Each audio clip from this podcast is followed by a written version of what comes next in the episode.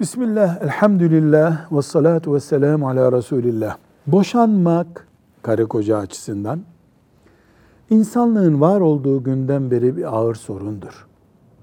Allah'a dua etmek lazım ki bu bela ile, bu musibetle mümin kulları olarak bizi yüzleştirmesin. Boşanma üzerine çeşitli sosyolojik sebepler, araştırmalar yapılabilir, yapılmaktadır.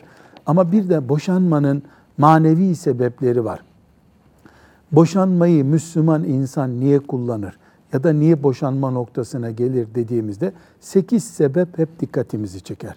Birincisi eşler veya eşlerden biri dindar olmanın manasını anlayamamışlardır. Dindar olmayı başkasından bekliyorlardır, eşinden bekliyordur ya da her dediği olacak, her emrettiği olacak gibi biliyordur. Sabrın, sabretmenin dinin yarısı olduğunu bilemeyen bir insan dinini tanımıyordur.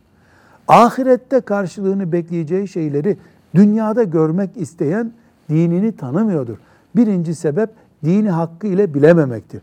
İkinci sebep de çözümden yana olmayı becermek de bir beceridir. Güya herkes ben kolay olsun istiyorum, çözüm olsun istiyorum ama hiçbir fedakarlık yapmıyor. Hayır. Müslüman çözümden yanadır. Önce doldurmayı bilmelidir ki boşaltmayı, boşanmayı bilsin. Üçüncü olarak akrabalar sadece ah o uf yazık oldu derken bile boşanmanın körüğünü kurmuş olabilirler. Akraba tavırlarının, akraba sözlerinin, yakın çevrenin davranışlarının boşanmayı kışkırtması söz konusudur.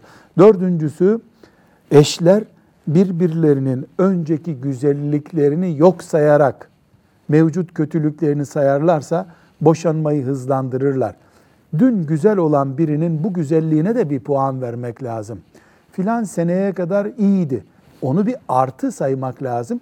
Bugünkü kötülük o artıdan çok çok fazla ise bir boşanmadan söz edebilmeli.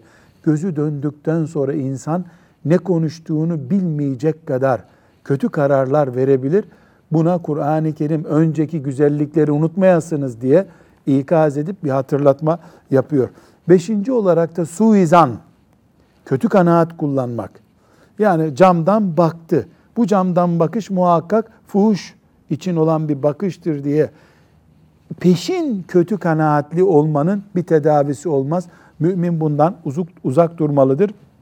Altıncısı şeytanın ihva ettiği, dayattığı vesveselere aldanmak da Müslümanların ailelerini bozan manevi sebeplerdendir. Yedi, kıskançlıkta aşırılık. Bilhassa kadınların eline düştüğünde aşırı kıskançlık ya da erkeğin eline düştüğünde kesinlikle boşanmaya kadar götürür. Kıskançlığı da bir haddinde tutmak gerekir. Evet kıskanmayan adi bir insandır.